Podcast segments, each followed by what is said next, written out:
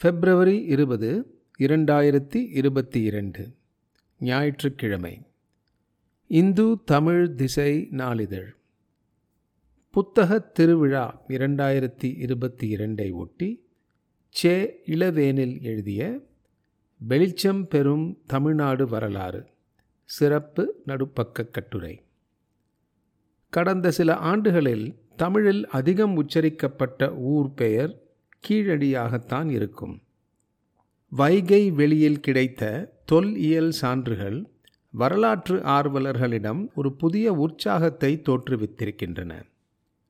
கீழடி அகழ்வாய்வுகள் தொடர்பில் சில புத்தகங்கள் வெளிவந்திருந்தாலும் வைகை ஆற்று சமூகம் பழைய கற்காலம் முதல் சங்க காலம் வரை எப்படியெல்லாம் மாற்றமடைந்து வந்துள்ளது என்பதை வரிசைப்படுத்தி வைகை வெளி தொல்இயல் என்ற புத்தகத்தை எழுதியிருக்கிறார் பாவல் பாரதி. வைகை தொல்லியல் பண்பாட்டுக் கழகம் என்ற அமைப்பை நிறுவி நடத்தி வரும் பாவல் பாரதி இந்நூலில் தொல்லியலுடன் மானிட இயல் நாட்டாரியல் ஆய்வுகளையும் இணைத்திருப்பது சிறப்பு.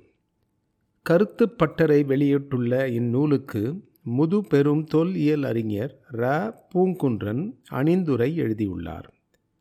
தொல் இயல் அகழாய்வுகளால் தமிழ்நாட்டில் கடந்த சில ஆண்டுகளாக அதிகரித்து வரும் வரலாற்று ஆர்வம் இந்த ஆண்டு இந்திய விடுதலை போராட்டத்தில் தமிழ்நாட்டின் பங்களிப்பை பற்றி பேசுவதாகவும் மாறியிருக்கிறது. அந்த வகையில் வேலூர் புரட்சியை குறித்த விரிவான சான்றாதாரங்களோடு வெளிவந்திருக்கும் வரலாற்று பேராசிரியர் க. அ. மணிக்குமாரனின் வேலூர் புரட்சி ஆயிரத்தி எட்நூற்றி ஆறு முக்கியத்துவம் பெறுகிறது. ஆயிரத்தி எட்நூற்றி ஆறு ஜூலை பத்து அன்று அந்த ஒரு நாளில் வேலூர் கோட்டையில் நடந்தது என்ன?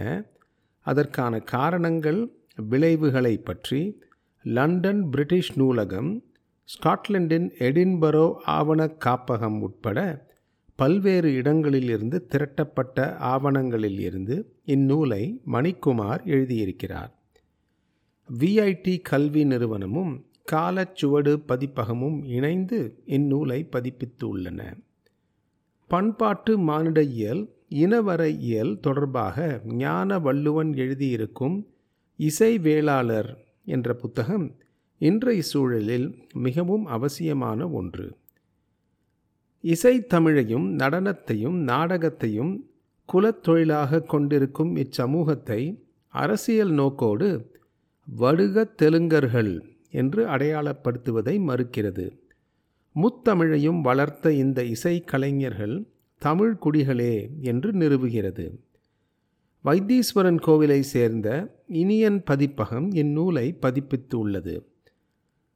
திராவிட இயக்கமும் எங்கள் ஊரும் என்றொரு உள்ளூர் வரலாற்று நூலையும் ஞானவள்ளுவன் எழுதியுள்ளார்.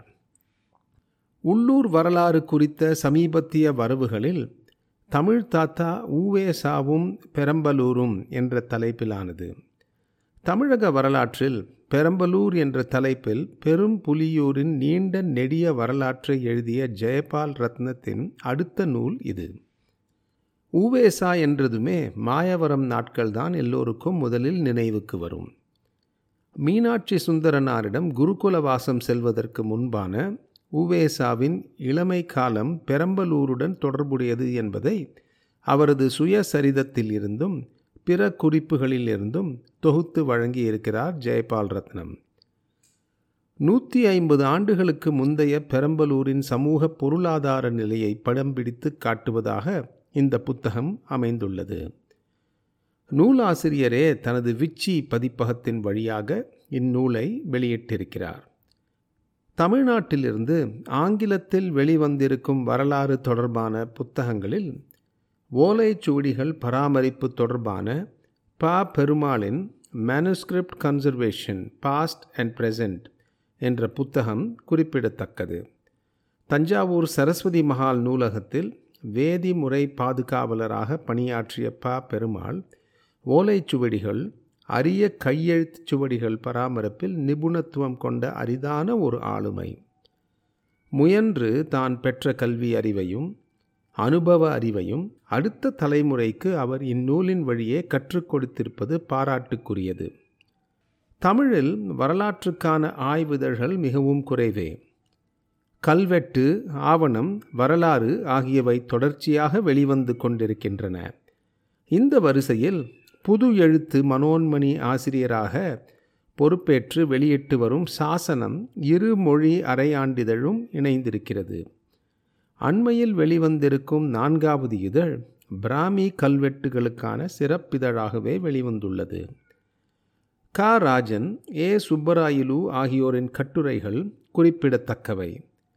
இலங்கை பிராமி கல்வெட்டுகள் குறித்த மூன்று ஆய்வு கட்டுரைகளும் இவ்விதழில் இடம்பெற்றுள்ளன.